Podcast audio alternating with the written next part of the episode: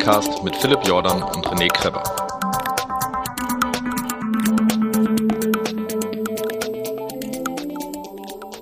Hallo und herzlich willkommen nach äh, viel Vorbereitung einer neuen Facebook-Gruppe, einem, einem mit äh, äh, Liebe erstellten Logo. Äh, übrigens danke an Timo Les Möllmann für die typografische Hilfe. Steht er, der Little Desert Runners Club. Hallo Raphael Fuchsgruber, wie geht es dir? Hurra, hurra. Äh, super und auch von mir vielen Dank für dieses wunderbare Logo, das uns schon gleich dann auf den richtigen Weg bringt, nämlich eine kleine, ganz besondere Gruppe zu sein mit einem kleinen, ganz besonderen Logo. Hat mich sehr gefreut. Vielen Dank. Gern geschehen. Ähm, es gibt ja sogar jemanden, ähm, die Claudia, sich, glaube ich, ein T-Shirt drucken lassen wollte, einen Aufkleber. Ich hoffe, mhm. dass wenn sie Aufkleber drucken lässt, dass sie mir auch einen zuschanzt. Den würde ich nämlich mit Stolz auf, den, auf die Heckscheibe meines Autos kleben. Der einzige Aufkleber. Das, das, ja, ich bin dabei. Müssen wir Claudi nochmal, die, die haben wir ja schnell ange, angehauen und die ist ja in solchen Dingen. Hallo Claudi, äh, ist Claudia ein wunderbarer Kommunikator und ein Wirbel, Wirbelwind. Das wäre gut, weil ich habe, mir fällt es gerade ein, ich habe das letzte Mal einen Aufkleber auf mein Auto gemacht. Äh, der ist immer noch da drauf auf meinem alten Mercedes. Das ist aus dem Jahr 2008 und der ist von Racing the Planet, wo wir dann auch hingehen in Namibia. Das war das letzte Mal, dass ich mir einen Aufkleber aufs Auto gemacht habe. Es wird eigentlich Zeit jetzt für einen neuen. Aber Wagen auch, Wagen auch. ähm, ähm, mal kurz zur Erklärung für Leute, die Fat Boys Run vielleicht erst seit zwei, drei Folgen hören. Ähm, ähm ich habe irgendwann mal vor, puh, es ist auch schon wieder ein Jahr her, glaube ich fast, ähm, habe ich äh, den äh, Raphael, ich glaube auch bezüglich irgendeines langen Laufes äh, in der Sendung gehabt und habe gesagt, hey, ich hätte Lust, ähm, auch mal so ein Wüstenrennen zu machen und könnten wir da nicht irgendwie so eine Podcast-Geschichte machen. Ähm, wo ich, äh, wo, wo du mich praktisch trainierst und mir alles erzählst und dann können die Zuhörer auch mal so wissen, was muss man eigentlich alles haben, tun, machen, um so einen Wüstenlauf bestehen zu können. Und äh, da der Raphael ein sehr sozialer Mensch ist und nicht nur an mich und sich denkt, hat er gedacht, ich mache da was Größeres draus, lass uns doch was Größeres machen. Und äh, jetzt ist der Little Desert Runners Club entstanden, da gibt es auch eine Facebook-Gruppe, da könnt ihr euch anmelden äh, da könnt ihr auch äh, äh, dumme Fragen stellen, aber dafür bin ja eigentlich ich hier jetzt auch zuständig, nämlich alle dummen Fragen stellen, damit ihr sie nicht stellen müsst, weil zumindest wenn man das erste Mal in die Wüste geht, und das würde jetzt ja für mich anstehen, ähm, ist natürlich die, die Frage, ähm, äh, äh die Angst groß, der Respekt, sage ich mal so. Ich habe nämlich immer mehr Bock, jetzt wo ich die 80 Kilometer gelaufen bin und in zwei Wochen laufe ich 100 Kilometer und ähm, ähm, ich merke, dass ich, dass ich lange Läufe wesentlich besser wegstecke als noch am Anfang. Und äh, deswegen ist meine Angst nicht mehr so groß, jeden Tag eine größere Distanz zu laufen. Die Wüste ist natürlich was, was mir noch zu schaffen macht, weil selbst äh, bei diesem heißen Sommer so die Wüstenbedingungen äh, kann man ja schwer nachbauen. Und jetzt kommt eigentlich schon meine erste Frage. Ein Freund von mir, der auch sehr interessiert ist, da mitzumachen in Namibia, der aber jetzt nicht ganz so viel läuft wie ich, der hat gemeint, oh, ich bin jetzt im Sommer gar nicht so viel gelaufen und äh, äh, im Winter, das ist ja dann doof, weil Namibia ist dann ja irgendwann im Frühling und dann kann ich ja gar nicht mehr für, den, für, die, für diese hohen Temperaturen trainieren. Kann man überhaupt, äh, äh ist es nicht viel wichtiger, einfach nur das Laufen zu trainieren und die hohen Temperaturen, ist das nicht was, was man sowieso nicht, sagen wir mal, trainieren kann? Oder wie siehst du das? Ja, die, die Voraussetzung ist erstmal, dass man, dass man laufen kann. Und wenn man bei, bei 15 Grad gescheit laufen kann, dann kann man auch bei 35 Grad gescheit laufen. Wobei der Gedanke, dass man bei 35 Grad so schnell läuft wie bei 15, das funktioniert nicht. Das hat auch damals bei Haile Gebrey Selassie schon nicht funktioniert, als er sagte in Berlin, es hat mehr als 15 Grad beim Berlin-Marathon, dann kann ich keinen neuen Weltrekord laufen, weil bei mehr als 15 Grad geht das nicht. Das gilt dann auch für Läufer aus Äthiopien oder Kenia. Das, das ist irgendwie ganz klar. Ich glaube, man muss laufen können. Das ist im Endeffekt nicht so entscheidend, wie heiß es ist. Es gibt Menschen, die vertragen Hitze ein bisschen besser als andere, das ist schon klar. Aber auf die, auf die Fähigkeit, die Ziellinie zu erreichen, hat es, glaube ich, keinen so großen Einfluss. Es hat vielleicht danach einen Einfluss, dass der eine drei Prozent schneller laufen kann als der andere. Aber ich glaube, die wenigsten der Jungs und Mädels, die wir jetzt hier mitnehmen mit dem Club, äh, nach Namibia spekulieren auf eine Zeit oder auf eine Platzierung, sondern denen geht es ja erstmal darum, das zu erreichen, die Ziellinie zu erreichen und dabei möglichst viel Spaß zu haben und das halt mit, mit einem Lächeln irgendwie zu überqueren und nicht weinend und blutend und äh, gebückt. Und ob du dann am Ende drei Prozent schneller oder weniger bist und ob du Platz 37 oder Platz 46 belegst, ist jetzt, glaube ich, erstmal nicht so wichtig. Platzierung ist mir, also man hat eigentlich immer das, also ich zumindest habe hab sehr bescheidene Ziele. Ich denke mir immer, ich will zumindest nicht der allerletzte werden. Obwohl ich ja trotzdem happy wäre, wenn ich es schaffe, aber ich will nicht unbedingt der allerletzte werden. Das ist eigentlich mein einziges Ziel. Und ähm, ähm, äh, heute wollen wir uns mal ein bisschen mit Equipment ähm, beschäftigen.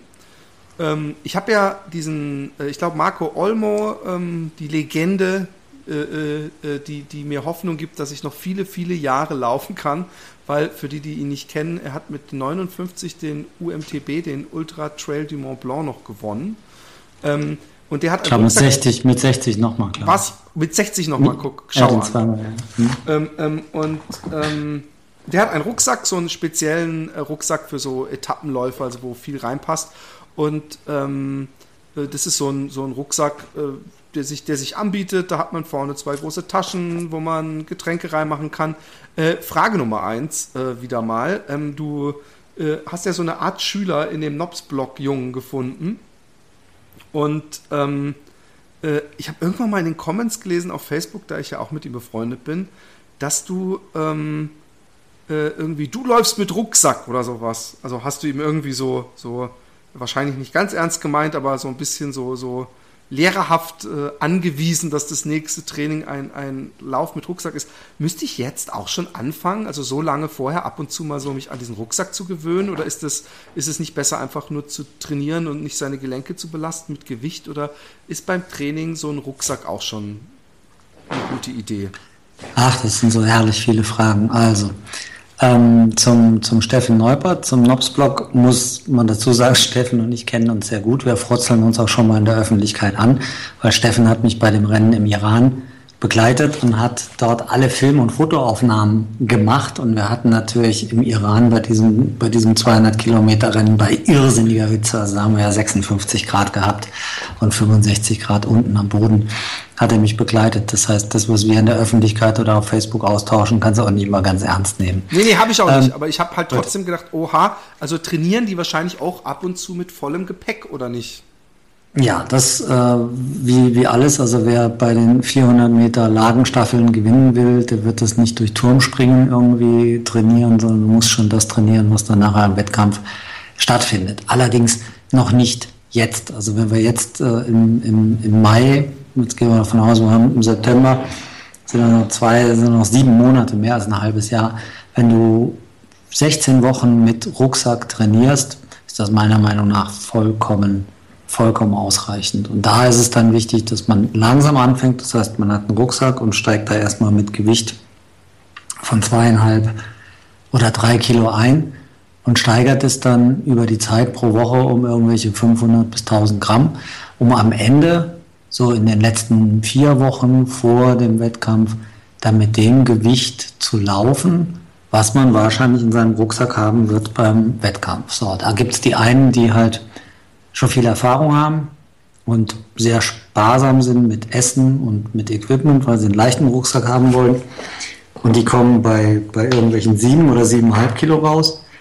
Und es wird andere geben, die zur Sicherheit wärmere Jacken und wärmere Schlafsäcke und mehr Essen mitnehmen.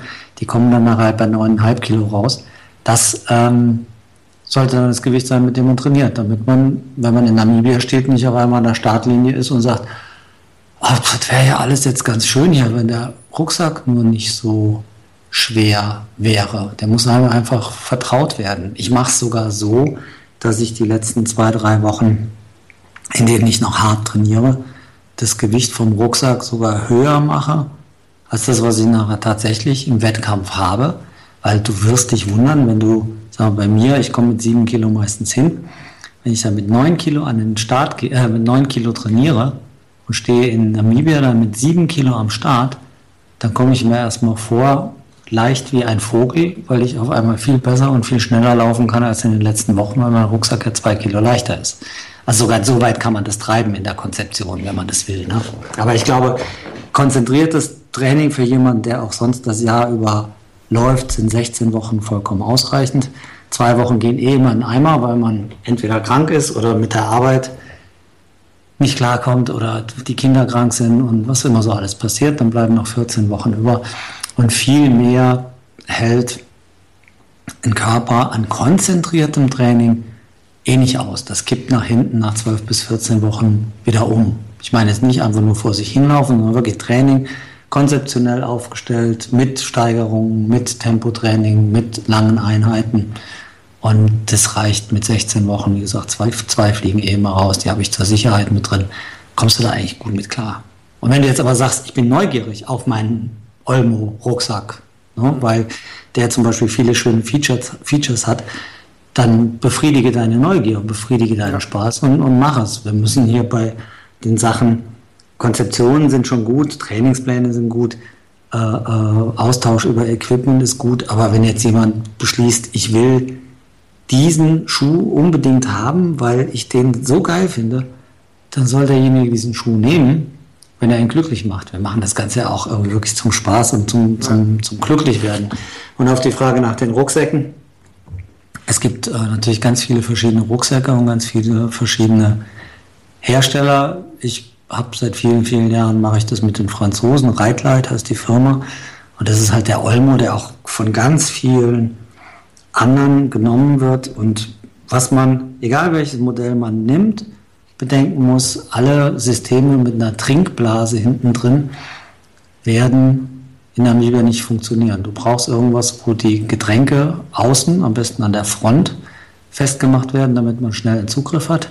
Weil, stell dir vor, du machst deine, deine Trinkblase voll, dann stopfst du den Rucksack voll mit allem, was wir dabei haben. Wir haben ja Essen und Schlafsack und alles Mögliche da drin.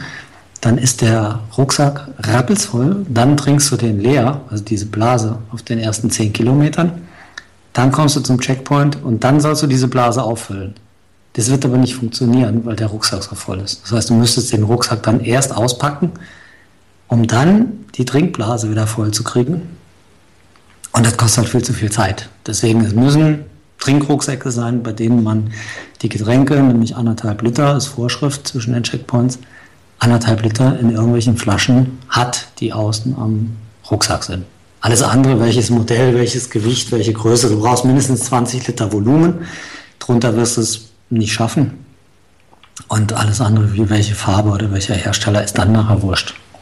Das ist ja sehr cool, weil das habe ich mich die ganze Zeit gefragt. Ich habe mir gedacht, ja, du hast ja, ich habe ich hab ja, hab ja auch so zwei Flaschen mit so großen Strohhelmen für vorne mit damals dazu bestellt bei Raidlight.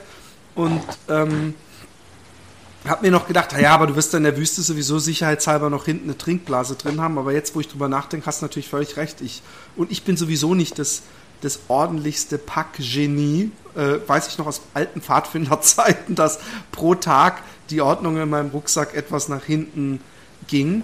Ähm, ein, eine Frage, die mir die seit, seit Monaten ja, auf der Zunge brennt, jedes Mal, wenn ich in irgendeiner der zahlreichen Publikationen, du alte Medienhure, in, denen, in denen man dich sieht, zu sehen ist, habe ich mich. Der feine Herr Fuchsgruber. Genau, der Herr feine Herr Fuchsgruber, der tanzt ja auf vielen Hochzeiten. Da habe ich jedes Mal hast du was hinten am Rucksack hängen, was aussieht wie ein Gewicht, was Carter Carlo oder so in irgendeinem Mickey Mouse oder Popeye Comic stellen würde. Irgendwas Schwarzes mit so zwei Bollen. Bitte klär mich ja. auf, was das ist. Ja, das mache ich, also das hängt eigentlich nur daran, um die Medien neugierig zu machen, damit ich immer solche Fragen gestellt bekomme von so Lead-Medien, Medien wie äh, Fat Boys äh, Podcast. Nee, das ist meine, das ist meine Black Hole, das ist eine, eine spezielle Black Hole, die äh, zwei dicke Enden hat. Wie kann man das Ding denn beschreiben? Ich sage immer, mein, kann man das hier sagen, ja, irgendwie mein Hodensack. Ja. Ähm, zwei dicke Enden und in der Mitte ist er ein bisschen flacher. Dadurch lässt er sich sehr gut befestigen und er ist auch zum Rollen besser in der, in der, in der Not. Äh, als eine große Blackroll, die auch jetzt ein bisschen ähm, ein Transportproblem darstellen würde. Das Ding hilft mir bei allen möglichen Problemen, die im Rahmen von einem Australien 520 Kilometer, da hast du schon mal irgendwelche Muskulatur, die sich verhärtet oder irgendwelche Bänder, die sie ein bisschen verkürzen wollen, weil, weil alles sich verkürzt. Damit sitze ich echt in der, in der Wüste im Zelt und mache meine Übungen. Gerade auch wenn mal wieder die Knie irgendwie am Eimer sind und so kannst schöne Sachen mitmachen. Ist eine Blackroll. Sieht nur ein bisschen anders aus, funktioniert aber genauso. Das ist auch, du, du, heute ist es lustig, weil du gibst immer Antworten, wo dann im Nachhinein ich denke, cool, da wird dir gleich eine Frage beantwortet, die nämlich die ganze Zeit schon hatte. Ähm, ich, bin kein, ich bin kein Freund von diesen großen, also ich habe auch so eine große Black Roll, so eine, so eine Nildo äh, Dildo-Noppen besetzte Schmerz Black Roll, sage ich jetzt mal. Äh, wir sind ja schon. Gibt es jetzt auch mit Motor innen drin mit so einem Genau, habe ich gesehen, habe ich gesehen. Aber das irgendwo, ist cool. Ey. Das ist cool. Irgendwo jetzt auch. Aber was bei mir total gut funktioniert, ich habe erst eine Küchenrolle benutzt, äh, eine Teigrolle oder Küchenrolle, nee, wie, wie nennt man, mhm. äh, einen, äh, Nudelholz. Mhm. Und ähm, habe gemerkt, dass wirklich, wenn ich gerade in so großen Belastungen, ich habe jetzt auch von dem Michael Arendt so einen Trainingsplan, wo ich irgendwie so Wechseltraining anderthalb Stunden und dann nochmal zwei Stunden und dann Doppelbelastung am Wochenende zwei und vier Stunden und so, dass äh, dieses Gerät, was du jetzt siehst, das ist nämlich so eine ja. Blackroll äh, ähm, ähm, eine Küchenrolle, ja. genau, ja. Äh, dass die total hilft. Also es ist schmerzhaft, aber das tägliche Rollen ähm, ah. verhindert, dass ich morgens mit steifen Beinen aufwach oder Muskelkater habe. Und ich habe mir echt schon gedacht, scheiße, bin ich der total über ähm, Equipment äh, äh, beladene Depp, wenn ich mit so einer Blackroll in die Wüste gehe. Weil ich habe mir echt gedacht, das ist zwar schon Gewicht, äh, ein Zusatz an Gewicht, aber es, es, es zahlt sich vielleicht extrem aus, wenn ich damit meine Faszien äh, ausrolle. Ähm, mit Sicherheit, da ist ja das Schöne mit unserem kleinen Geheimbund, den wir da haben, mit dem Little Desert Runners Club. Wir können das ja untereinander ein bisschen tauschen. Das dürfen wir jetzt dem Veranstalter nicht erzählen, weil Equipment-Tausch natürlich verboten ist. Aber man könnte ja so ein Ding mitnehmen und du trägst es mal einen Tag und ich trage es mal einen Tag und dann kann man sich das also ich werde meine kleine Rolle dabei haben, weil die leichter ist als das, was du mir gerade gezeigt hast. Das Prinzip ist aber das gleiche, wobei du mit dem Nudelholz, was du da hast, an bestimmte Stellen, wie jetzt zum Beispiel die, die Rückseite der Oberschenkelmuskulatur, also hier die Kniebeuger und so, nicht so gut rankommst wie mit der Rolle. Ah, doch, aber es, hat alles seine, es hat alles seine Vor- und Nachteile. Also gerade die Hamstrings äh, hier hinten, die, die sind nicht mein Hauptproblem und die, die gebe ich mir auch häufigst. Ähm, übrigens. Äh, Aber weißt du, was dein Hauptproblem ist? Wenn, wenn der Kollege Ahrens dir Trainingspläne macht, wo du am Wochenende morgens zwei und nachmittags nochmal vier Stunden. Nee, äh, äh, morgens äh, am einen Tag zwei und am nächsten Tag vier Stunden. Ja. Äh, ist aber auch viel, was? Nee, aber ich, ich, ich habe ja in zwei Wochen die 100 Kilometer und ich habe halt dann äh, so Doppelbelastungen, also dass ich am Samstag einen langen Lauf habe und am Sonntag und Letzte Woche habe ich sogar nur einen 5-Stunden-Lauf gehabt. Also nur, nur einen. Nur einen am Wochenende, ja. einen lang. Und ja. ähm, ähm, ich, ich, äh, äh, weil du gerade sagst, äh, Equipment, äh, Tausch ist verboten. Ich, ich lese gerade von, den ich hoffentlich auch mal äh, demnächst in den Podcast kriegen würde. Er hat zumindest schon zugesagt, äh, äh, es dauert aber noch ein bisschen, weil er jetzt auch wieder auf Reisen geht. Äh, den du, glaube ich, auch kennst, Joe Kelbel hm? hat ja 100 Kilometer für ein Bier geschrieben. Und wenn ah. man sich diese, diese äh, ähm, Erlebnisberichte durchliest, also entweder er verstößt völlig dreist jedes Mal gegen alle Regeln oder diese Regeln werden einfach nicht so eng ausgelegt, weil er eigentlich bei jedem Lauf beschreibt, wie er, wenn er irgendwo in eine Zivilisation kommt, erstmal auf die Suche geht, wo man sich eine Cola oder ein Bier kaufen kann. Oder er also eher ein Bier. Ja, ja, aber nee, aber er trinkt auch sehr oft Cola. Er hat sogar, es gibt sogar Fotos, wo er Cola-Flaschen vorne in diesen äh, Flaschenhaltern hat, wo ich mich mhm. dann frage, wird man dann nicht sofort disqualifiziert? Weil, weil ich weiß nicht, wenn ich durch die Wüste laufe, drei, vier Stunden und ich komme an irgendeiner Mini-Ortschaft vorbei oder an irgendeinem, was weiß ich, und da hat jemand verkauft kalte Cola. Ich weiß nicht, ob ich es schaffe, da weiterzulaufen, ohne mir so eine Cola zu kaufen oder ob ich dann gleich ein schlechtes Gewissen haben muss. Oder ist das, ist das wie, wie streng wird sowas ausgelegt? Das kommt auf den Veranstalter an. Also in, in, bei Racing the Planet nehmen die die Statuten schon relativ ernst, äh, weil es da vorne bei den Teilnehmern auch um, um da ist schon relativ hohe Qualität im, im Spiel und da will man natürlich eine Chancengleichheit haben und die ist dann nicht mehr gewährleistet, wenn zum Beispiel Einheimische mitlaufen und die haben irgendwelche Freunde, die da am Straßenrand stehen und denen ständig Cola geben, um sowas zu verhindern. Also es geht jetzt nicht darum, die Leute zu ärgern, sondern äh, es geht äh, um die Chancengleichheit. Okay. Ähm, so, jetzt haben wir gerade ein Problem. Warum? Ich höre dich jetzt nur ganz schlecht. Okay, ich höre dich nämlich noch gut. Wenn ich, hörst du mich ganz schlecht oder kannst du mich gar nicht hören? Äh, ich habe, also, es war jetzt gerade noch so zu verstehen. Okay. Den muss ich, ich leider schneiden. Die, ich mache mal die Kamera aus.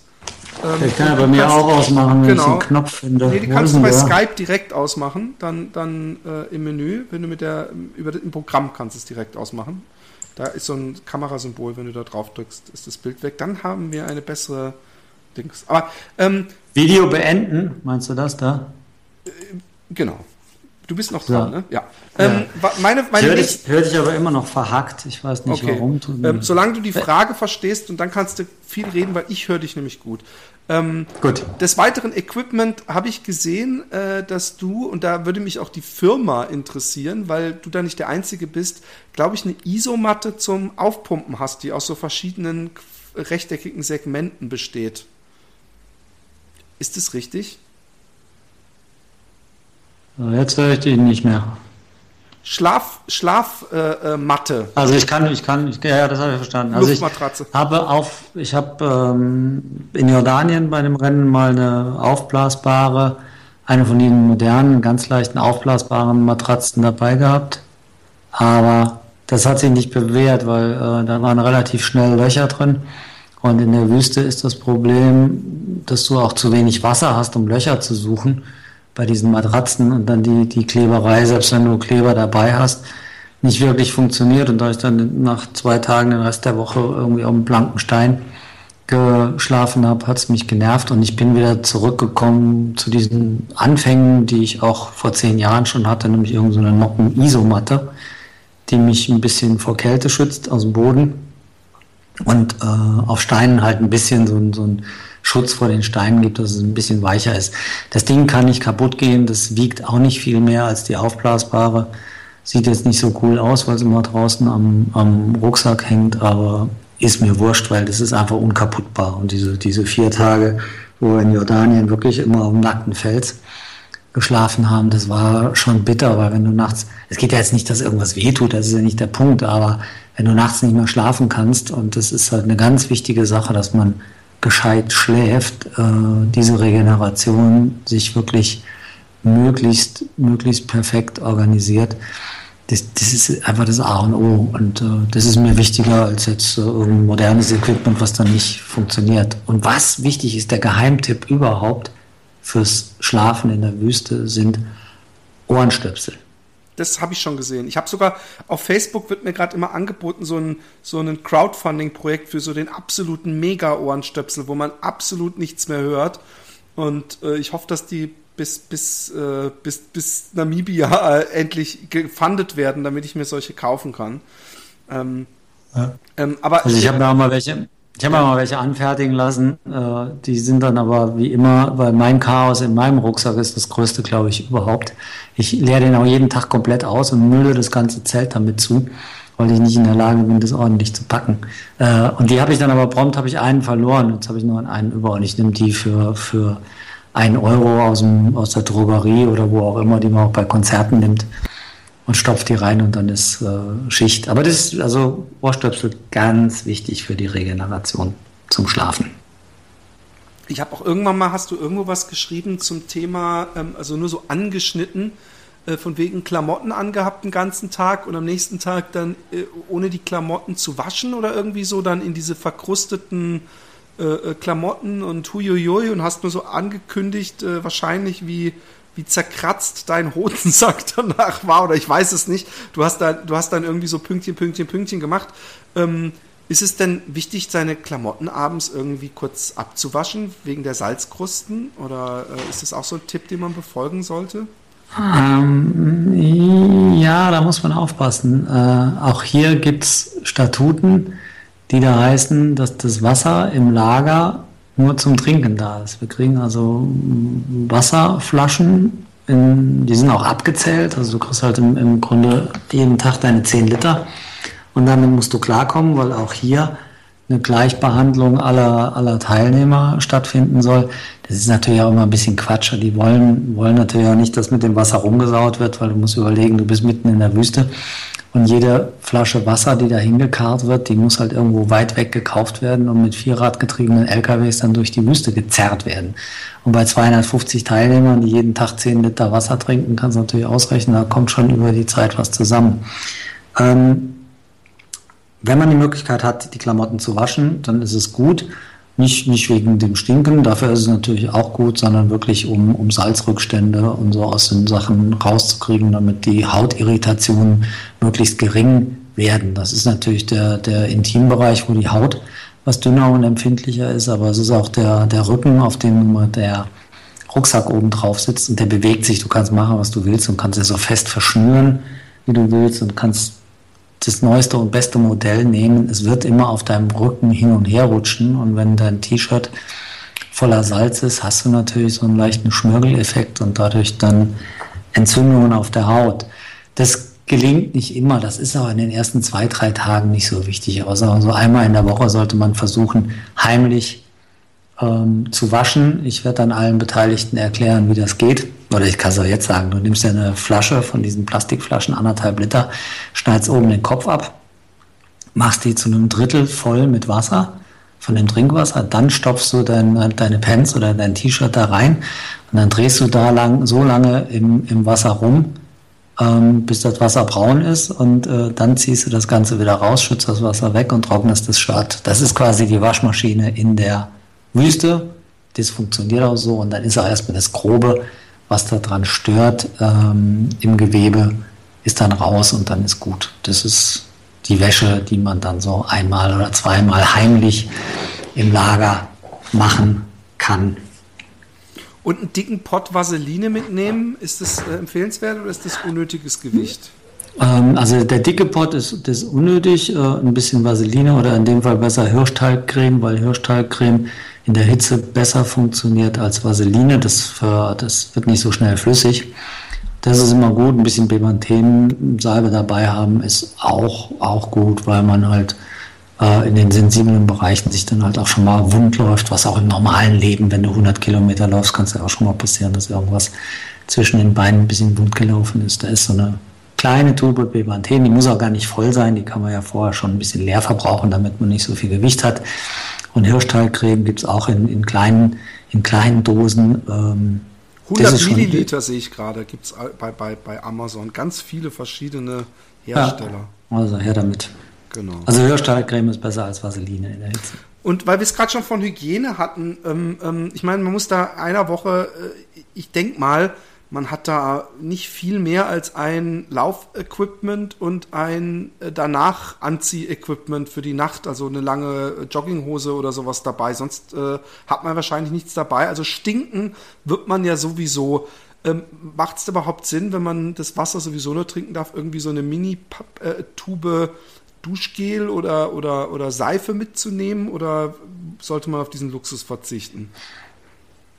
Das kommt ganz drauf an, wie wichtig dir das ist und, und wie dein Wohlbefinden ähm, definiert ist. Das ist zum Beispiel bei Männern und Frauen ja durchaus unterschiedlich. Äh, ich habe nie Seife dabei. Ich nutze das Wasser schon mal, um mich irgendwie kurz zu waschen. Ähm, aber ich, ich habe kein Shampoo, ich habe keine Seife dabei, weil dafür die Anzahl des Wassers, also die Menge des Wassers nicht reicht. Das ist was anderes, wenn du in Regionen unterwegs bist, in denen du Wasser hast. Also wenn ich im Dschungel unterwegs bin oder wenn ich weiß, wie in der Atacama-Wüste, du hast regelmäßig auch Flussquerungen oder du, du hast Camps, die an irgendwelchen Seen sind, dann nutzt du die Chance natürlich schon. Und dann habe ich auch ein kleines Stückchen Seife dabei, so ein Zentimeter mal ein Zentimeter groß oder zwei Zentimeter mal zwei Zentimeter. Das nutze ich dann schon, um, um mich einzuseifen und mich zu säubern. Aber in der Wüste macht es keinen Sinn, weil selbst wenn du irgendwann mal einen halben Liter Wasser über hast, da kannst du nicht richtig viel mitmachen. Du kannst dir einen kleinen Waschlappen mitnehmen, du kannst ja auch ein kleines Stückchen Seife mitnehmen und dann gucken, wie weit du damit kommst. Irgendwas, irgendwas geht schon. Gut. Wie gesagt, es ist, sehr, es ist sehr unterschiedlich. Also gerade äh, Frauen und Männer sind bei dem Thema haben die dann eine unterschiedliche, unterschiedliche Herangehensweise. Und die Frauen müssen dann unter den Männern leiden, also geruchsmäßig. Nee, das, das, das, das, da, da vertun wir sind ja immer in der frischen Luft und im Endeffekt ist es so, äh, du kriegst es ja gar nicht mit, deinen eigenen nicht und den von den anderen auch nicht so wirklich, weil du gewöhnst dich ja dran. Es ist ja nicht so, dass du äh, aus der frischen Luft auf einmal äh, um 14 Uhr aus dem Zelt rein, reingehst und um 15 äh, rausgehst und um 15 Uhr gehst du wieder rein und alle sind eine Woche älter und stinken eine Woche äh, ja, länger. Ja, ja. Sondern das, das, das summiert sich ja über die Woche. Das fällt erst auf am Schluss, wenn alle zusammen in den Bus steigen und zurückfahren von der Ziellinie Richtung Hotel. Und dann wird jedem erst klar, oh wei, ich glaube, den Bus, den kann er anschließend wegschmeißen, den kriegt er nie mehr sauber.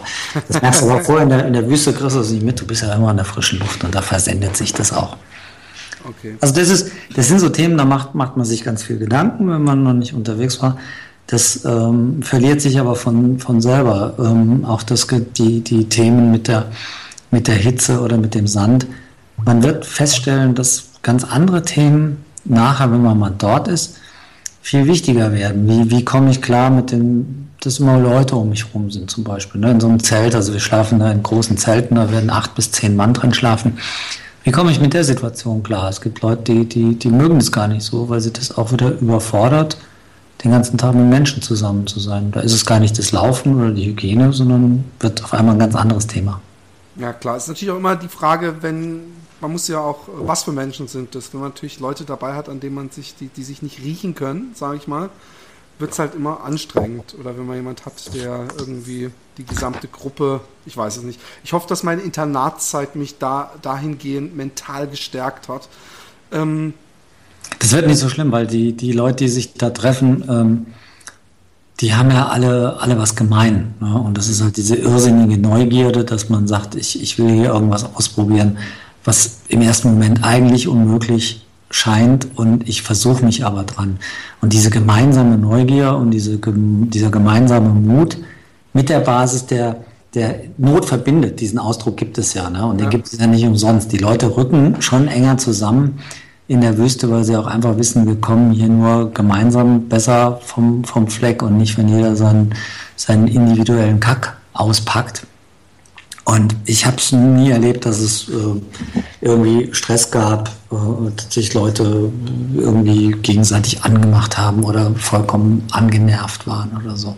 Klar gibt es welche, die sind ja von Grund auf sympathisch und werden vielleicht sogar im, im, im Laufe dieses Rennens Freunde, wo die Freundschaft auch über riesige Entfernungen und lange, lange Zeitraum hält. Also bei mir ist es so, die Freunde, die ich in den letzten zehn Jahren gefunden habe, ob das der Ali in Beirut ist oder die Mascha in Iran oder die Annemarie in der Schweiz oder wie auch immer, die habe ich alle irgendwie auf diesen Läufen aufgegabelt. Und das ist auch äh, sehr intensiv geblieben. Nicht nur in der Zeit, in der man sich gesehen hat, sondern man trifft sich ja heute mit den Ali, sehe ich jedes Jahr oder alle zwei Jahre bei irgendeinem Rennen oder gehen jetzt in Beirut. Ähm, ihn und seine Familie besuchen. Das äh, ist eher so, dass da Freundschaften entstehen und, und Probleme eigentlich weniger. Ja. Also äh, ich, ich, ich, hüpfe übrigens äußerst konzeptlos hier von einem äh, Equipment-Thema zum nächsten. Das liegt aber nicht an dir, das liegt an mir. Es gibt nämlich immer wieder Versuche, mich zu interviewen und dann ver verzweifeln die Moderatoren, weil, wenn man mir eine Frage stellt, komme ich immer gleich mit drei Antworten, wie du ja eben auch schon gesagt hast. Ich hatte eigentlich vor, noch eine Frage zu stellen, aber die hast du jetzt schon beantwortet. Nee, es liegt an mir. Es nee, nee, nee, überhaupt nicht. Überhaupt nicht. Ähm, ähm, ähm, äh, das ist eigentlich meine Spezialität, viel zu reden, aber ich habe nicht das. Nee, nee, nee, nee. Du machst es bravourös. Ähm, was äh, ich zum Beispiel eine Angst ist, ich habe sehr große Füße, ja. Und mhm. äh, ähm, ähm, ich, ich habe zum Beispiel so Topo Athletics Trailschuhe, mit denen bin ich letztens am Strand entlang gelaufen, habe gemerkt, scheiße, nach 50 Metern sind die bis zur Hälfte mit Sand gefüllt. Und dann habe ich natürlich sofort an die Wüste gedacht. Da ist mir aufgefallen, dass zum Beispiel von Raid Light gibt es diese, ich weiß nicht, Stulpen nennt man das, glaube ich, also die man über die Schuhe drüber zieht und die dann so über die Knöchel hochgehen, damit der Sand nicht so leicht in die Schuhe äh, gehen kann. Aber die gibt es nur, bis Schuhgröße 47 oder 46. Ich habe aber Schuhgröße 48. Und bei, das, ist ja den, das ist ja dehnbares Material, also die kriegen wir auch auf die 48 drauf. Okay, und bei Hocast, bei den Clifton 3 zum Beispiel, den neuen, da habe mhm. ich sogar 49 ein Drittel. Und äh, leider, leider muss ich sagen, dass man in diesem Falle nicht sagen kann, von, von der Schuhgröße eines Mannes, aber lassen wir das. Aber ähm, ähm, das ist ähm, doch kein großes Ding. Ähm, genau. Ja. Also 49, 49 ein Drittel, also ich, ich laufe auch Hoka, ich wusste gar nicht, dass die sogar in der Größe gebaut werden. Also diese elastischen Dinger von Reitlight, die nun wirklich die ultimativen Gamaschen sind, äh, ich, bis, es gibt von wie heißt nicht, nicht Cross Country, es gibt noch irgendeine so englische Firma, die baut auch irgendwelche Gamaschen. Die gehen aber hoch bis zum Knie. Ich weiß gar nicht, für was die sind, fürs Laufen im Treibsand oder sowas. Diese Reitleitgamaschen, das ist halt das A und O und das nehmen alle und das ist ein funktionierendes System. Und ich habe jetzt noch nie mitgekriegt, weil die sind elastisch. Äh, die haben dann bei dir halt ein bisschen, noch ein bisschen mehr Spannung dass wir die nicht da drauf kriegen. Und dann so, ansonsten rufe ich Benoit Laval an und dann lassen wir für dich eine Sonderfertigung machen. Das kriegen wir schon hin. Das ist der Chef von Reitleitung, mit dem bin ich in Libyen schon gelaufen. Wir kennen uns lange. Also mach dir mal keine Sorgen. Aber lassen wir über Ängste reden. Was sind denn so die, die, also wie gesagt, die Füße kriegen wir safe mit den Gamaschen. Da kommt kein Sand mehr rein. Laufen musst du trotzdem. Der Clifton ist ein guter Schuh. Ich weiß nicht, ob du den nehmen willst. Ja, mir ist der dritte fast zu weich, äh, muss ich sagen. Aber ich, ich, ich werde vielleicht einen Hoka nehmen oder ziemlich sicher. Und aber vielleicht eher den Vanquish. Ich muss noch gucken. Ich habe die hm. Auswahl ist groß in meinem Hoka-Schrank und es gibt auch von von Saucony Schuhe. Ich werde auf jeden Fall, weil ich weil ich so lange und viel laufen werde, schon auf gedämpfte Schuhe ausweichen, auch wenn wir wahrscheinlich viel im Sand laufen. Aber da ist mir das Risiko zu groß, wenn wir da mal einen Tag haben, wo wir nur auf sehr hartem Fels laufen oder sowas dass mir dann so Trailschuhe, die ja eher weniger gedämpft sind, äh, zu hart sind und deswegen werde ich wahrscheinlich Hokas laufen oder zumindest gedämpfte Schuhe. Aber wenn du mich fragst, ähm, äh, equipmentmäßig meine Ängste, also ich weiß nicht, ob man das zu Equipment zählen kann, ja. Also neben dem nachts nicht schlafen können, weil ich eigentlich jemand bin, der zum Beispiel ein Kissen oder eigentlich zwei Kissen unter seinem Kopf hat und ein großes Kissen im Arm, damit mir die Schultern nicht wehtun und eine Decke, die ich mir so zwischen die Beine klemme, dann auf einmal auf so einer blöden Isomatte im Schlafsack zu liegen und nicht schlafen zu können, ist eine Angst, aber das haben wir schon so ein bisschen angeschnitten. Die zweite Angst ist, ich werde ja immer belastbarer, aber nach meinem ersten Marathon zum Beispiel bin ich um 12 Uhr nachts, obwohl ich gut zu Abend gegessen habe, danach bin ich aufgewacht und habe mir einen riesen Teller zu essen gemacht. Also ich habe gemerkt, mein, mein ähm, Körper äh, äh, krepiert vor Hunger und will Nahrung haben. Und ähm, das äh, wird zwar immer besser, aber ich habe schon manchmal so, dass wenn ich, wenn ich sehr lange laufe oder viel laufe, dass ich dann auf einmal einen extrem großen Hunger habe. Und jetzt ist ja äh, in der Wüste so, ähm, ähm, dass man da diese trocken äh, äh, Essensdinge hat. Ich bin dann auch noch vegan. Vielleicht, ich weiß nicht, ob es das gibt. Wahrscheinlich muss ich dann auf vegetarisch Doch, ausweichen. Ah, gibt's auch. Aber hm. ähm, ich frage mich dann immer, dann denke ich mir vorher, okay, zum Frühstück muss ich dann ja eigentlich auch sowas essen. Und zum Mittagessen mache ich mir dann überhaupt unterwegs da irgendwas. Ich habe ja keinen keinen Kocher dabei oder so. Und abends dann auch. Und am Ende merke ich, hey, diese eine Portion, die reicht mir überhaupt nicht, wenn ich den ganzen Tag in der Wüste gelaufen bin. Ich könnte drei von denen essen. Und dann liege ich hungernd im Bett und wach nachts auf und, und soll ich mir dann einfach für jeden Tag vier Portionen Essen mitnehmen oder, Nein, oder schleppe ich mich dann oder was mache ich ja, zum Teufel? Also es sind bis es ist noch nie einer verhungert und die vorgeschriebenen Kalorien, also der Veranstalter schreibt ja, weil er keinen Bock hat auf irgendwelche Menschen, die ohne Nahrungsmittel ankommen oder mit der Rucksack leicht ist und dann am dritten Tag an der Infusion hängen, das sind 2000 Kalorien vorgeschrieben, die musst du nachweisen beim Check-in, und zwar bei einer Kontrolle zwischendurch auch, dass du die noch hast für die nächsten Tage. Damit kommst du alle Male hin. Der Vergleich zu dem ersten Marathon, den du gemacht hast, ich muss mal husten. so. Ähm, da bist du mit Sicherheit an deine Leistungsgrenze gegangen, und zwar emotional wie auch physisch. Das wirst du aber in der, in der Nahmedwüste nicht machen, weil du einfach weißt, wenn du da sonntags morgens startest, weißt du, dass du bis Samstag noch laufen wirst. Und du wirst überhaupt da nicht Vollgas laufen, sondern du wirst in einem moderaten Tempo äh, dich fortbewegen, weil du weißt, morgen ist der nächste Tag und dann geht das wieder los. Das heißt, du wirst gar nicht so einen Kalorienverbrauch und so einen Erschöpfungszustand kriegen, weder emotional noch physisch, wie du den nach deinem ersten Marathon gehabt hast. Und wie du ja selber sagst, es ist jetzt alles nicht mehr so schlimm. Dein Körper gewöhnt sich an diese Belastung. Und bei dem, was ich so mitkriege, was du jetzt dir, dir innerhalb dieses Jahres läuferisch da drauf geschafft hast mit den Sachen, wenn du da die 80 Kilometer in Karlsruhe machst und und und und und, bist du ja auf einem massiv stabilen Weg äh, für, für Namibia gut vorbereitet zu sein. Das andere, natürlich kann man mehr Essen mitnehmen, aber dann wiegt dein Rucksack irgendwann 12 Kilo und dann ärgerst du dich, weil der Typ neben dir, der eigentlich nicht so gut läuft wie du, dann trotzdem jeden Tag eine halbe Stunde vor dir im Ziel ist, weil dem sein Rucksack nur 8 Kilo wiegt.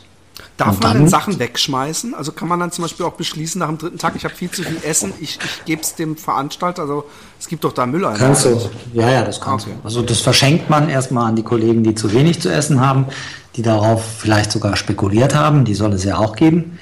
Und äh, du darfst wegschmeißen, du musst nur grundsätzlich zum Beispiel am Tag drei für die nächsten drei Tage wiederum die 2000 Kalorien nachweisen. Das heißt, du musst immer so viel Kalorien da haben, nämlich die 2000, wie du noch Tage zu laufen hast. Also drei Tage musst du 6000 Kalorien nach. Wie viel, wie viel äh, Kalorien, also was ist denn das grob geschätzt? Weil man äh, ernährt sich ja doch in erster Linie von diesen Tütennahrungsgeschichten. Ähm, wie viel hatte, wie viel sind denn das äh, 2000? Das drei so Tüten, zwei so Tüten? Äh, eine. Eine einzige? Also, ja, weil ja, jeder macht das anders. Ich laufe ja ähm, mit Pulver. Also ich laufe, ich, ich ernähre mich den ganzen Tag. Ich habe äh, Ultrasports, ähm, die nehme ich als, als Pulver mit. Das ist mein Energieträger, also kein Gel und keine Flüssigkeiten, weil das ist ja zusätzliches Gewicht. Ich brauche nur das Pulver. Wasser kriege ich ja vom Veranstalter. Daraus mache ich mir meinen Energieträger, also meinen, meinen Energielieferanten. Das mache ich mir bei meine Trinkflaschen rein. Das heißt, ich habe einen kontinuierlichen Nachschub an Kohlehydraten über den Tag hinweg und auch Mineralien über dieses Ultrasports Buffer. Oder du nimmst irgendwas anderes. Das ist ja egal. So. Und dann kommst du über den Tag, weil du ja doch jeden Tag irgendwie fünf Stunden am Laufen bist, kommst du da schon zu einer ganzen Menge Kalorien.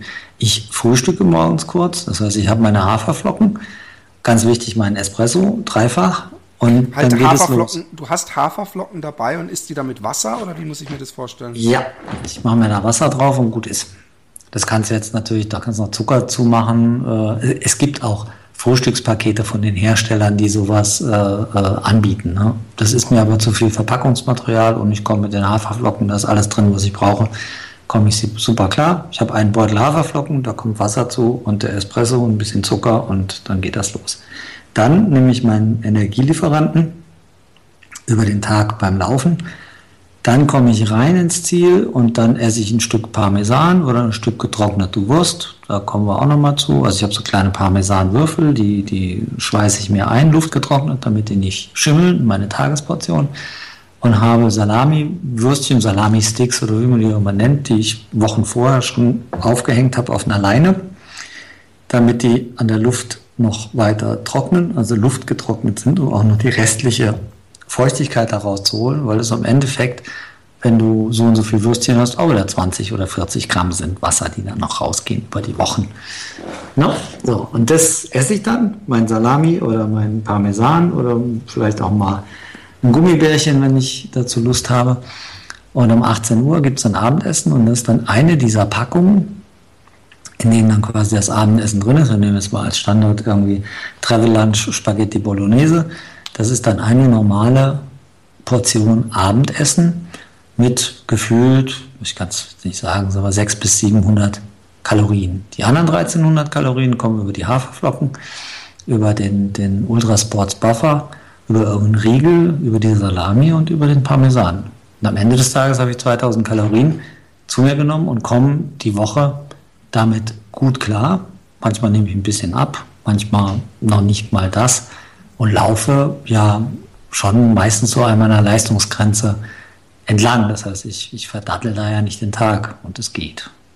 Okay. Und ich bin also, jetzt kein besonderes Talent. Also wenn, wenn ich nicht im Wettkampfmodus bin und nicht besonders trainiert bin, esse ich gerne und esse auch viel und koche liebend gerne und nehme auch zwischen den Wettkämpfen immer mal gerne 5, 6 Kilo zu, die dann wieder runtergehen, wenn ich wieder viel trainiere für den nächsten Wettkampf. Also ich bin jetzt kein Stoffwechselmonster oder kein, keiner, der mit sowieso schon immer mit wenig klargekommen ist. Also ganz das Gegenteil ist der Fall. Es geht. Und zu dem Anfang, als du fragtest mit dem, mit dem Schlafen, dass du ein Kopfkissen für den Kopf und für die Schulter und was für die Beine und so, kann ich sehr gut nachvollziehen, geht mir ganz genauso. Aber der Satz, den du sagtest, und dann bin ich plötzlich in der Wüste und soll das alles anders machen, dieses Käse, das übst du einfach zu Hause schon. Genau. Ne? Und lebst, legst dich auf die Isomatte ins Schlafzimmer oder wohin du willst und probierst, wie das ist mit dem Schlafsack. Kannst auch draußen machen, je nach Jahreszeit. Also ich habe es auch gerne draußen gemacht, hier im Baumhaus meiner Tochter. Einen Schlafsack da reingelegt auf den Holzboden, damit man sich einfach noch mal ein bisschen dran gewöhnt, dass man demnächst wieder auf dem nackten Boden schläft. Weil das dann erst in der Wüste zu lernen, ist ja Quatsch. Das kann man also vor meinem ersten Marathon des Sable habe ich mir ein Holzbrett, eine Spanplatte ins Bett gelegt. Meine Frau lag nebenan auf ihrer Matratze und ich lag, ich lag 20, Zent, 20 Zentimeter tiefer auf der Spanplatte im Schlafsack, weil so ganz alleine, so, so ausgegrenzt wollte ich dann doch nicht sein. Also wollte dann doch noch im Bett bei meiner Frau schlafen, aber halt auf der Holzplatte. Hilft aber. Ist Training. Das ist ja auch mit dem Essen. Das Essen sollte man auch vorher probieren, sich wirklich mal ein paar Tage davon zu ernähren, um zu gucken, wie, wie, wie reagiert der Körper, wie reagiert auch die Verdauung. Es ist nicht unbedingt so, dass alles zu jedem passt. Manchmal muss man das auch umstellen. Also diesen, ich hatte denselben, äh, als ich noch nicht vegan gelebt habe, hatte ich diesen selben äh, Energiepulver, äh, was du benutzt, diesen Buffer-Geschichte. Ich muss mal gucken, ob ich mir aus meinen verschiedenen, ich habe auch so ein äh, veganen Eiweißpulver und ich habe ja auch so vegane ähm, ähm, Elektrolyte, isotonische Pulver, ob ich mir daraus irgendeine Mischung bastel, die ich mir dann auch immer in die Flasche hau, weil ich bin nämlich auch jemand, der nicht, auch gerade beim Laufen, nicht unbedingt feste Nahrung braucht oder überhaupt begehrt. Das bringt auch nichts. Und, ähm, es bringt auch nichts. Also die Banane oder der Riegel wird unter den Bedingungen, die du da hast, äh, wird davon eh kaum was draußen in der Muskulatur ankommen, weil du bist irgendwie doch so beschäftigt, äh, Blut und, und alles ist in, in, in, in der Muskulatur unterwegs, im Magen-Darm-Trakt ist dann gar nicht mehr so viel, was sich wirklich um feste Nahrung kümmern kann. Also wenn, dann ist da Flüssiges schon besser. Du kannst diese Sachen auch alle selber herstellen. Also du brauchst Maltodextrin als, als Grundträger, also diesen langkettigen Zucker.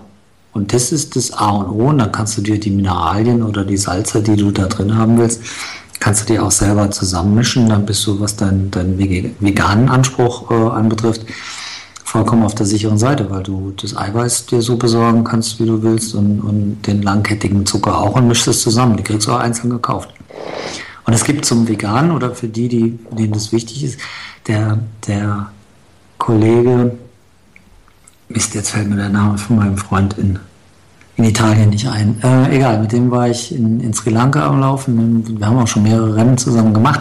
Der hat, der ist auch Veganer seit zwei Jahren und hat in der Wüste dann was ausgepackt. Es gibt eine deutsche, also wahrscheinlich ist es eine deutsche Firma, die heißt Tischlein Deck dich. Ich habe das nochmal bei Google eingegeben, da findest du eine Million Catering-Firmen, die so heißt.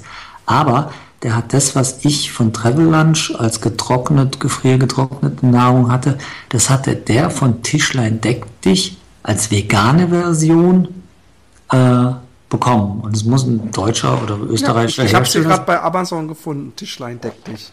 Das ist, guck mal, da bin ich, bis der alte Herr Fuchsgruber zu doof, das irgendwie zu finden. So, und das Zeug, also dieses Essen hat äh, Mann, es äh, bin, bin, bin, äh, egal. Das hat er benutzt, er fand das super und war da sehr, sehr glücklich mit. Und das ist eine Alternative, weil ich für den Fall bisher auch noch nichts kannte, weil es gibt Hersteller, die bieten das vegetarisch an. Das heißt, du hast halt Essen den Brunnentopf, auch ohne irgendwelches Suppenfleisch drin, aber äh, kannst natürlich nicht ausschließen, dass trotzdem nur irgendwelche, irgendwelche Extrakte mit drin sind, die du als Veganer da nicht haben willst. Und bei den Tischlein deck dich ist das halt der Tischlein deck dich ähm, Nicola Benetti. Nicola, hi Nicola, der war's. Nicola Benetti hat das als Veganer genommen. So. Ähm, was, was ich mich jetzt, ähm, äh, äh was zum Ablauf einfach, also ich finde es erstmal krass, dass, dass du wirklich eine richtige Mahlzeit da nur, ich, ich könnte mir trotzdem vorstellen, weil du bist ja auch noch einer, der zumindest bei den ganzen kürzeren Distanzen, 30, 40, 50 Kilometer wahrscheinlich schon mittags im, im Lager ist. Mhm. Und ähm, dass du da nicht Bock hast, dir erstmal so eine richtig fette Mahlzeit reinzuhauen. Also das muss ich auf jeden Fall. Bei 45 Grad musst du immer dazu, ja, okay. dazu überlegen, selbst hier bei großer Hitze nimmst du lieber einen kleinen Tomatensalat als das große, das große Schnitzel mit Fritten. Also du jetzt eh nicht, aber jetzt als Beispiel. Ne? Obwohl ich, wenn ich richtig viel laufe, manchmal schon gerne mir dann erstmal mich verwöhnt, kulinarisch. Aber ähm, ähm, ähm äh, abends im, im Lager wird dann vom, vom Veranstalter Wasser gekocht, was man sich dann holen kann ab 18 Uhr oder wie muss ich mir das vorstellen? In dem Fall bei Racing the Planet ist es relativ komfortabel. Da gibt es rund um die Uhr heißes Wasser. Da gibt es halt ein, paar Jungs von der einheimischen Crew, die haben nichts anderes zu tun, als sich um heißes Wasser zu kümmern. Das heißt, es gibt da mal irgendwelche großen Behälter, aus denen man sich das heiße Wasser dann zapfen kann. Es gibt andere Veranstalter, da muss man sich das selber machen. Wird bei uns in Namibia aber nicht der Fall sein. Das ist sehr komfortabel, weil du nicht anfangen musst, ja irgendwo erst ein paar Hölzchen zusammenzusammeln oder irgendwie Feuer zu machen. Und verbrennst ja immer die Flossen an deiner eigenen Teekanne, weil der Griff natürlich immer mit heiß wird. Und, und so. Heißwasser gibt es rund um die Uhr. Und da machst du einen Kaffee draus und dann kommt halt auch das heiße Wasser zu deinem Tischlein decklich, deck dich. Boah, ist das ein Wort, Tischlein deck dich. Gefäß und dann lässt man es einmal ziehen und dann hat man das, im Grunde muss man sich vorstellen wie eine Art äh, Eintopf. Ne? Ja du hast dann nachher halt quasi so, so, so einen warmen Eintopf, weil das natürlich so, so Misch, Mischessen sind, ob das jetzt Nudeln sind mit irgendeiner Soße oder ob das irgendwie verschiedene Gemüse sind, es ist dann am Ende des Tages immer irgendwie eine Pampe. Ja. Kann, kann, aber, kann aber schmecken. Also. Ja. Ähm, des Weiteren, ähm, ich bin zum Beispiel jemand, äh, der, äh, wenn ich einen Lauf vor mir habe, immer, ich habe immer getapte Nippel. Ich weiß gar mhm. nicht, ob das für die Frauen noch interessanter ist, obwohl die haben ja ein BH. Aber ich habe immer getapte Nippel. 24-7, immer. Also deswegen mhm. werde ich auch im Schwimmbad immer doof angeguckt, ob ich irgendeinem einem Fetisch äh, äh, angehöre. Aber ähm, äh, ich habe es mir irgendwann mal angewöhnt, meine Dinger zu tapen. Äh, mhm. Ich würde dann jetzt zum Beispiel, ähm, hast du sowas wie eine kleine Hausapotheke dabei. Also bis jetzt, ich glaube, man muss wahrscheinlich vom Veranstalter verpflichten, irgendwelche Notfallsachen mitnehmen. Aber hast du neben der Vaseline auch zusätzlich zum Beispiel noch Tape, so, so Blasenpflaster oder wird man da versorgt ärztlich? Beides. Äh, es gibt eine, eine, eine Liste mit Pflichtequipment. Bei diesem Pflichtequipment gehören auch eine, eine Standardausrüstung als, als Arznei, Notfallset, wie auch immer. Darin sind äh, durchaus auch Klebeverbände und auch äh, ein Stückchen Tape, um, um Fuß zu stabilisieren.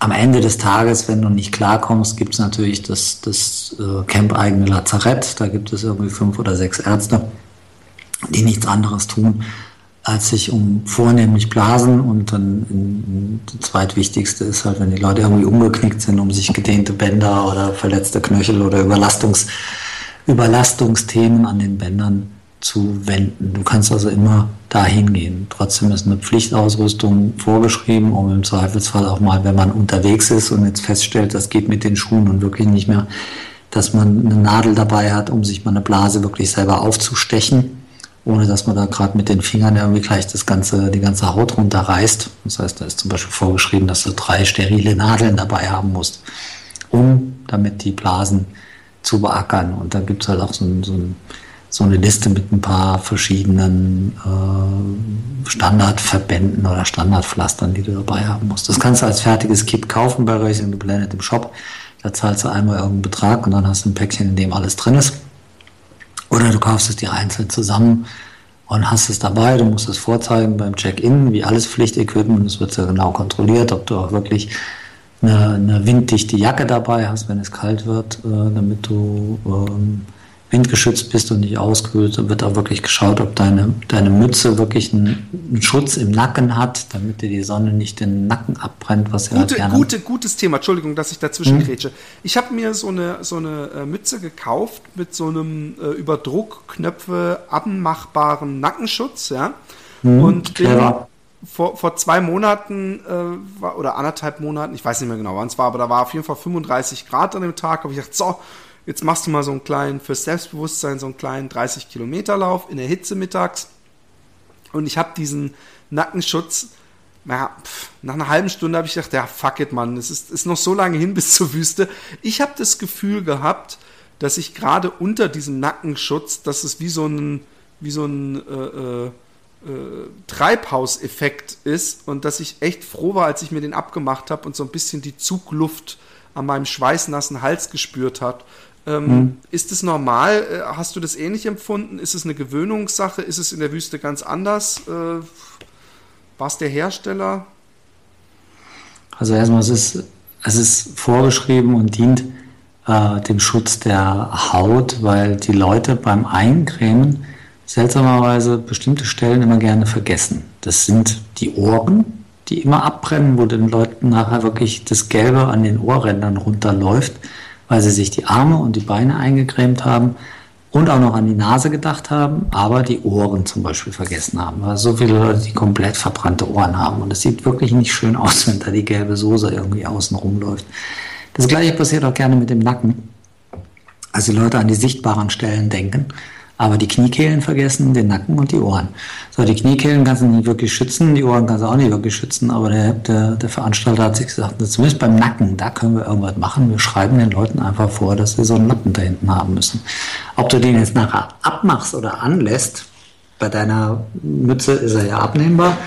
Ich hatte in meinen Anfangstagen hatte ich auch so ein Ding, da konnte man den Lappen hinten einrollen in die Mütze, weil ich habe ihn auch nie benutzt, weil mich hat dieses Rumgezappel und Gezoppel da hinten immer genervt und ich habe mittlerweile zu diesen äh, Mützen noch eine andere Theorie. Also ich laufe seit Jahren ohne Mütze.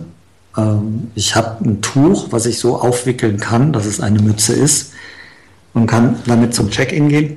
Und das nehmen die mir auch ab und es ist auch so machbar, so ein Puff quasi, äh, dass da hinten ein Lappen runterhängt. Wickelt es aber immer so, dass es eigentlich nur ein Stirnband ist mit vorne einem Visor dran. Also der, der Schatten vorne im Gesicht ist schon ganz gut, weil da leiden die Augen nicht so drunter.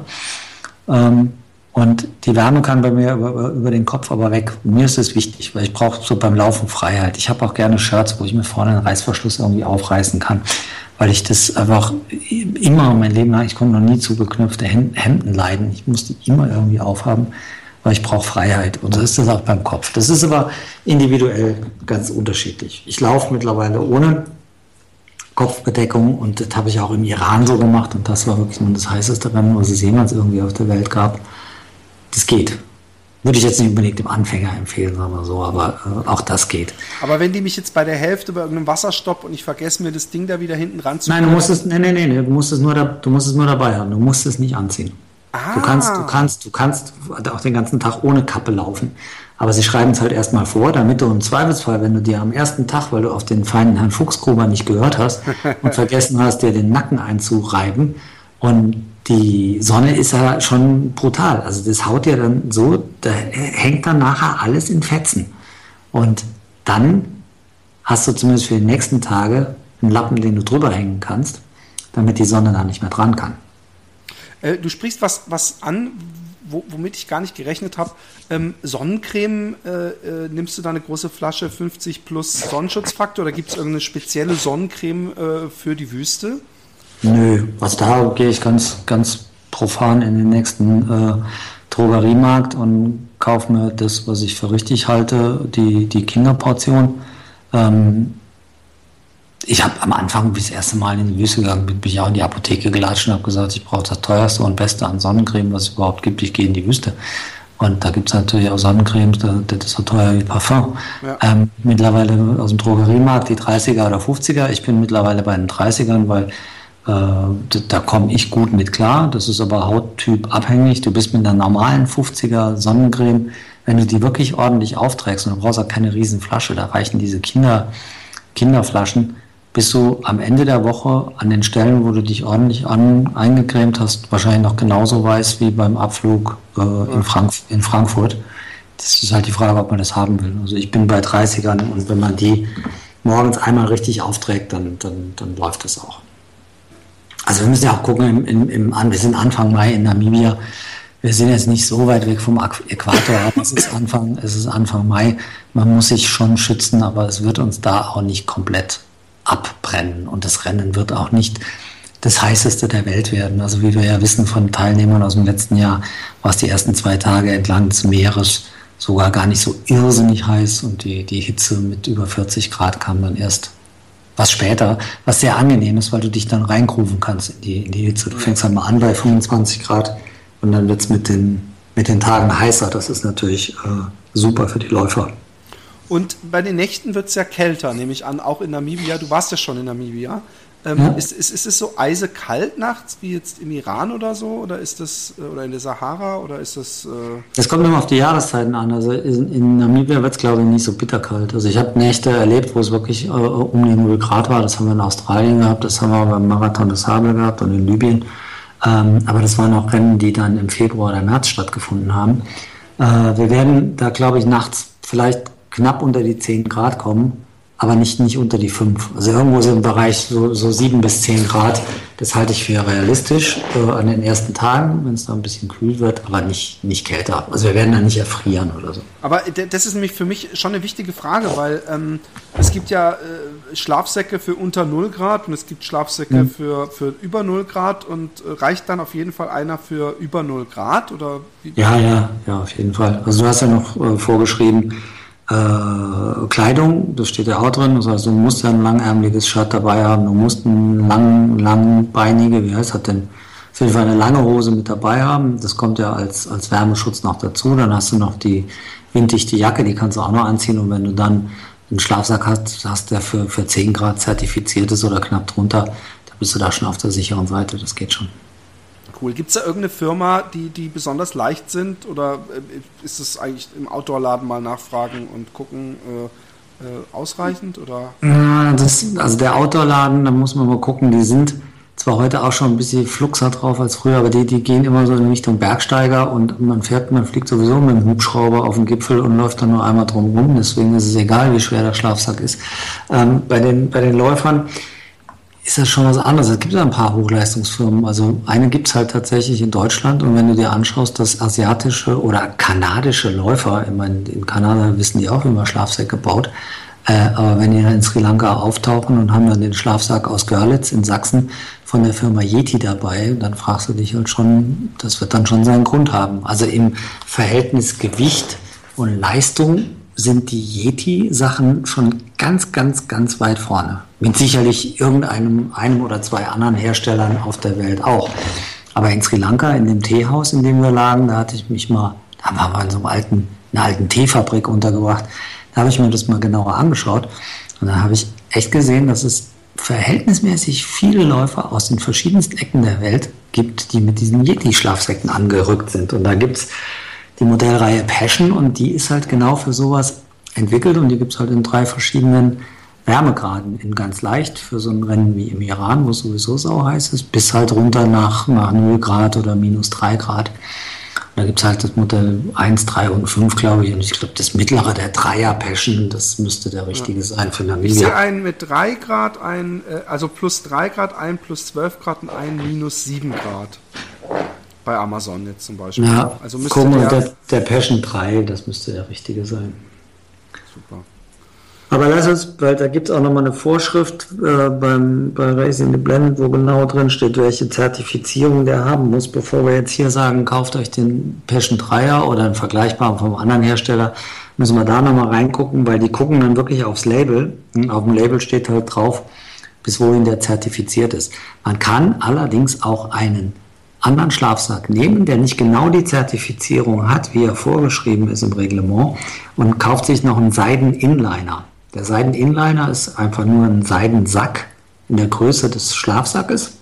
Mhm. Und mit dem kann man nochmal 3 Grad, 4 Grad optimieren, weil das auch ein Wärmeschutz ist. Und den kann man nachher auch wieder rausnehmen und somit kann man, sagen wir, den, den Schlafsack, den man hat, ein bisschen nach oben oder unten tunen, weil das kostet natürlich auch alles Geld. Und man will sich jetzt auch nicht unbedingt einen Dreier und einen Fünfer kaufen, sondern man kann den Dreier dann zum Beispiel optimieren, indem man sich so einen Seiden-Inlet, Inliner, Inliner, so heißen die, glaube ich, ähm, dazu kauft. Kostet nicht so viel und bringt wieder drei bis vier Grad. Wenn man den dazulegt, dann passt das mit der Zertifizierung auch wieder. Aber da müssen wir nochmal genau nachgucken. Ich habe es jetzt nicht genau im Kopf, weil der, der Dreier müsste reichen. Also ich würde mal sagen, wir, wir versprechen jetzt, oder ich bin jetzt mal so frei und äh, mache die Arbeit, indem ich sage, wir werden irgendwann auf jeden Fall in dieser Facebook-Gruppe mal so eine Liste mit Links auch machen äh, mit den Sachen, die wir jetzt hier angesprochen haben. Also zu, vor allem dieser Schlafsackgeschichte oder so. Da hast du ja bei dem einen oder anderen auf jeden Fall mehr Erfahrung und weißt da wahrscheinlich, was da äh, oder kannst äh, auch diese, diese äh, Liste von Racing the Planet besser lesen. Ähm, mhm. Ich habe mich immer noch nicht angemeldet. Da haben, haben wir noch Zeit, oder? Nehme ich mal an. Ich habe einen hab Deal mit, mit Hongkong, also Racing the Planet sitzt in Hongkong, dass wir unsere 20 bis 30 Mann, die wir nachher sein werden, äh, dass wir die da runterkriegen. Kein Ding. Also man kann ja jetzt noch bis Dezember warten und dann muss man mal Nägel mit Köpfen machen, weil genau. man sieht, wenn man jetzt in die Liste guckt, jetzt haben wir September, die ersten 80 haben sich jetzt irgendwie schon gemeldet, angemeldet bei Racing the Planet und das wird jetzt gegen Ende des Jahres auch sukzessive zügig mehr werden und die wollen wenn, wenn geht, irgendwie bei 250 spätestens den Sack zumachen, weil das dann so eine gescheite Größe ist. Und wir kommen da aber bis Dezember ist das alles gut. Ähm, Gibt es ein Equipment, etwas, was du mitnimmst immer oder wo du denkst, also jetzt zum Beispiel die Black Roll ist ja so ein Ding, äh, mhm. aber wo, wo du, was du mitnimmst, wo du denkst, hey, das steht auf keiner Liste, aber das war für mich immer Gold wert. Also wir haben ja die Ohrenstöpsel und die Black Roll gehabt, aber gibt es noch was, wo du denkst, hey, das ist ein Tipp vom alten feinen Herrn Fuchsgruber, den, das könnt ihr euch auch zulegen. Gibt zwei Sachen. Eins habe ich, eins habe ich neu entwickelt. Das ist ganz speziell. Das habe ich äh, das erste Mal im Iran verwendet und habe es auch noch nie irgendwo gepostet oder erzählt. Eine wir Weltpremiere, werden, exklusiv. exklusiv bei Fat Boys Run. Wir werden ja im in Namibia jetzt nicht so wahnsinnig schwieriges Terrain kriegen. Wir werden teilweise auch viel auf Sand laufen. Und das war im Iran auch so. Es war klar, dass wir viel Sand unter den Füßen haben. Und ich habe mir, ich hatte einen, Trailschuh von Hoka, einen Challenger, und habe die Sohle abschleifen lassen von meinem Orthopädie-Fachmeister, keine Ahnung. Weil ich habe mal so Tests gemacht in Holland am Strand, was mit welchen Schuhen passiert, wenn du läufst von der subjektiven Wahrnehmung, aber auch mal gemessen am Profil oder am Abdruck im Sand, was da los ist. Und viele, Pro, viele Trailschuhe haben ein sehr grobes Profil, was in vielerlei Hinsicht Sinn macht, wenn du in schwierigem Terrain unterwegs bist, rauf und runter, es ist rutschig, es ist Steine und so. Ne? Wenn du jetzt aber auf Sand läufst, ist dieses grobstollige Profil dasjenige, das sich relativ tief in den Sand einbohrt. Und da, wo du tief im Sand drin bist, da musst du auch wieder raus. Mit jedem Schritt. Und dann hatte ich dagegen einen anderen Trailschuh, der schon vollkommen runtergelaufen war, den ich schon Ewigkeiten hatte, und hatte einen Straßenschuh genommen und habe die dann miteinander verglichen. Und habe gesehen, dass der vollkommen runtergelaufene Trailschuh auch lange nicht so tief reingeht wie dieser grobstollige neue. Und habe gesehen, dass der beste Abdruck aber dieser breite Straßenlaufschuh war, der gar kein Profil hatte. Und Jetzt ist es so, die Trailschuhe haben schon ein bisschen Sinn, weil du nicht so leicht umknickst, die haben einen besseren Stand. Also da bist du beim Clifton zum Beispiel gefährdeter, weil der dich ja. nach rechts und links in der Standfestigkeit nicht so abgrenzt. Und die haben auch keinen Schutz, wenn es darum geht, dass Steine von unten kommen oder du irgendwo dagegen dengelst. Also der, ja. der, der Zehen, die Zehenbox zu schützen, macht schon, macht schon Sinn, weil du holst ja da echt irgendwie blaue Nägel oder die Nägel fallen ab, weil du irgendwo dagegen stößt. Und dann habe ich den Challenger einfach runtergeschliffen, dass der relativ glatt war. Dann hatte ich die breite Auflagefläche von einem Straßenschuh in glatt. Das heißt, der ging nicht mehr so tief in den Sand rein, hatte aber die stabilere Bodenplatte und hatte den Schutz der Zehenbox vorne, um mir nicht die Zehen so kaputt zu laufen, wenn du doch mal wieder an irgendeinem Stein hängen bleibst, was dir mit der Zeit passiert, weil du einfach müde wirst und unaufmerksam. Das ist so eine Nummer, die kann man sich für Namibia überlegen. Da muss man, das ist jetzt halt schon sehr pfiffig. Und das andere, ich hatte mal so, eine, so, ein, so ein Erlebnis in, in Libyen, das war mein zweites Wüstenrennen überhaupt, 200 Kilometer nonstop war damals für mich echt eine Nummer zu groß und ich habe wirklich bitter, bitter gelitten und viele Erfahrungen gemacht. Und in der zweiten Nacht war ich unterwegs mit der Marcia Bonavita, einer italienischen Läuferin, und als dann echt alles am Ende war und wir nur noch Quatsch geredet haben, sie hat mich immer mit dem Namen von ihrem Mann angesprochen, weil sie auch schon vollkommen alle und dehydriert war und wir nicht mehr konnten. Das war so bei Kilometer 180 von 200. Und dann hat die mitten in der Nacht eine Tüte Gummibärchen ausgepackt, hat die aufgemacht und hat angefangen, Haribo Gummibärchen zu essen in Libyen bei der totalen Erschöpfung.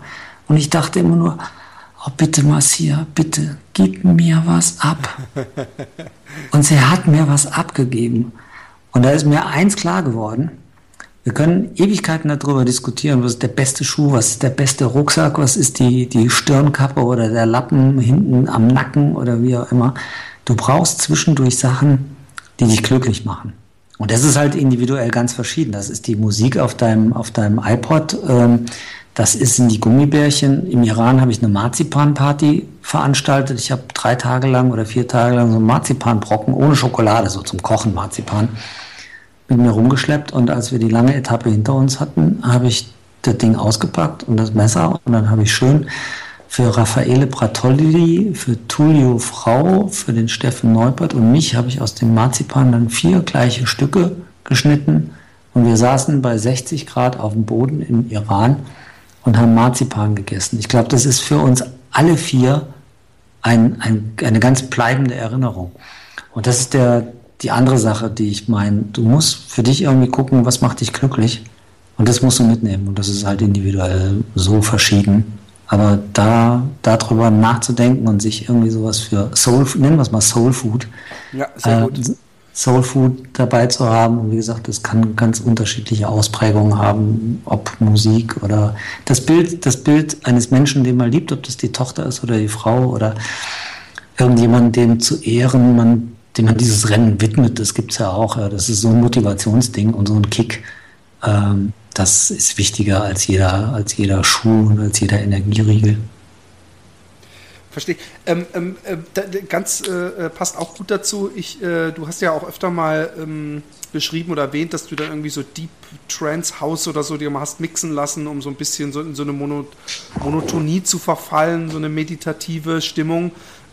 Hast du für dein iPod äh, irgendwelche äh, Solaraufladgeschichten mit, die du dir dann hinten an den Rucksack klemmst? Also ich, ich will ja nach wie vor, ähm, ich bin so ähm, gewöhnt an meine Phoenix-Uhr, ja, meine mhm. Laufuhr. Mhm. Und zwar gar nicht, äh, weil ich, weil ich so ein, so ein Zeitenfresser oder so ein Datentyp bin. Mich interessiert eigentlich nur, wie viel Kilometer bin ich. Mhm. Und, und ähm, äh, äh, um, um, um so meine kleinen Etappen mir setzen zu können. Und ich weiß, man hat natürlich die, die Getränkegeschichten und so weiter, aber ich denke, alleine deswegen muss ich mir irgendwie so ein auffaltbares oder ich weiß nicht, was es da gibt, so ein Solarding holen, dass ich meine Uhr aufladen kann und mein iPod aufladen kann. Wie, wie, mach, wie machst du das? Ähm, da muss man mit jemandem sprechen, der Ahnung hat. Ich habe äh, mein, meine Musik auf dem, auf dem iPod drauf, der batteriebetrieben ist. Ah, okay. Das heißt, ich habe, ich habe drei, drei Batterien dabei, damit komme ich eine ganze Woche wunderbar klar. Davon gibt es gar nicht mehr so viele, aber es gibt noch ein paar von diesen batteriebetriebenen Abspielgeräten und da ist meine ganze Musik drauf. Uh, bei der Uhr ist es mir relativ wurscht, weil mich die Kilometer in der Wüste nicht interessieren. Das heißt, meine Uhr, ich habe sogar noch eine, eine, die ich, die noch mit Batterie ist, die ich immer genommen habe. Die nehme ich eigentlich auch für die für die Wettkämpfe, so ein altes Polarding, was, was, äh, was die Nummer ist gerade nicht mehr, was die Triathleten auch immer gerne hatten. Aber jetzt auch eine neue, die, die ganz normal mit dem Akku funktioniert und geladen wird. Da habe ich das GPS aber nicht an und dann ist die für die Woche, selbst wenn ich meinen Puls mir anschauen wollte, wäre die für eine Woche immer gut. Mit GPS natürlich nicht, weil GPS dann nach 5, 6, 7, 8 Stunden irgendwann alle ist. Da gibt es Ladegeräte, äh, aber da kenne ich mich nicht mit aus. Weil ich auch alles, was, was für mich ist immer wichtig, dass die Dinge so simpel sind, wie es nur irgendwie geht, damit auch nichts kaputt gehen kann. Und deswegen bin ich auch von dieser aufblasbaren Luftmatratze, die vielleicht irgendwie äh, 100 Gramm weniger wiegt, aber wenn da mal drei Löcher drin sind, kriegst du die nicht mehr geflickt, äh, wieder auf meine Noppen-Isomatte zurückgekommen, die ich dir noch so ein Trick äh, die ich mir natürlich zusammengeschnitten habe. Die ist natürlich keinen Meter 90 lang und auch nicht so breit wie im Original, sondern die ist dann ein bisschen auf Körper geschnitten, damit sie äh, ein bisschen kleiner und ein bisschen weniger Gewicht hat. Hast du denn Kissen, ein aufblasbares? Das habe ich dich leider nicht verstanden. Hast du ein Kissen, ein aufblasbares? Ich frage nur. Ja, es gibt, aufblas ja, es gibt aufblasbare Kissen. Ich hatte, ich hatte auch mal eins, habe ich auch innig geliebt und habe früher immer gesagt, das ist so mein einziges Gadget, was ich irgendwie so mit mir rumschleppe, das aufblasbare Kissen. Das ist mir aber irgendwie bei, beim Packen irgendwo auf der Welt verloren gegangen oder in irgendeinem Hotelzimmer liegen geblieben. Als ich dann aufs nächste Rennen gegangen bin, habe ich es nicht mehr gefunden, hatte aber auch keine Zeit mehr, um eins zu bestellen habe dann festgestellt, dass es sehr gut ohne geht, weil ich nehme einfach meinen Rucksack, äh, schichte die Materialien so, dass ich auf der weichen Seite, nämlich auf der Innenseite, die am Rücken liegt, die ist ja auch gepolstert, dort mein, mein Haupt niederbette und der Rucksack mein, mein Kissen ist. Das geht, geht auch. Aber diese aufblas aufblasbaren Dinger sind ja super, die wiegen ja auch nichts. Da wiegt so ein Ding irgendwie 80 Gramm, wenn es einem wichtig ist. Für dich sogar zwei. Genau. du kennst mich schon gut genug. Äh, gut, ähm, ich würde sagen, wir, wir, ähm, ähm, wir werden sicher nochmal irgendwie auf das ein oder andere Equipment zu sprechen kommen, weil sich bei mir im Laufe der Zeit, äh, umso näher das kommt, dann doch vielleicht wieder Fragen auftun. Ähm, aber ich würde sagen, das war auf jeden Fall schon mal viele äh, doofe Fragen schlau beantwortet. Und ähm, ähm, ich möchte nochmal natürlich alle aufrufen, äh, ihr habt noch genügend Zeit, euch diesem Abenteuer anzuschließen. Und der Raphael hat mir ja schon mehrfach die Angst genommen, dass im Grunde könnt ihr auch durch die Wüste laufen. Also gehen, meine ich. Also ähm, ihr, ihr, ihr, könnt auch diesen Lauf bestreiten, ähm, ohne äh, jeden Tag einen Marathon äh, in vier Stunden finishen zu können. Oder nicht? Jetzt haben wir das Problem, dass ich dich leider nicht mehr verstehe, Philipp. Okay. Ähm, ähm, kein Problem, ich wollte nur noch mal allen Leuten, alle Leute dazu einladen, äh, wie gesagt, äh, sich dem Little Desert Runners Club anzuschließen und äh, auf Facebook und einfach mal gucken und vielleicht habt ihr ja doch Lust äh, mitzumachen. Auch wenn das natürlich erstmal äh, beängstigend äh, klingt, in der Wüste laufen zu gehen. zusammen sind wir stärker.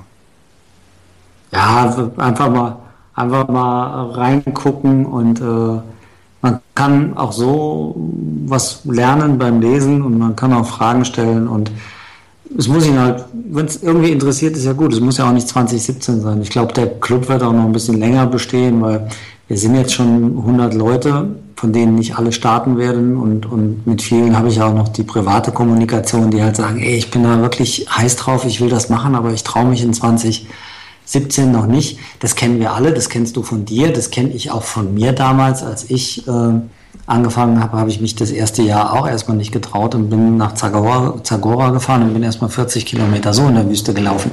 Das ist alles gut, dann geht mal 2018 oder man, man geht gar nicht. Also genau. erstmal die ersten Schritte in die richtige Richtung und dann, das ist ja dann schon mal gut. Raphael, vielen Dank und ähm, äh, bis zum nächsten Mal. Bis, bis bald, mein Lieber. Genau. Hat mich gefreut. Gute Zeit. Oh. Tschüss. Tschüss, alle. Tschüss, tschüss.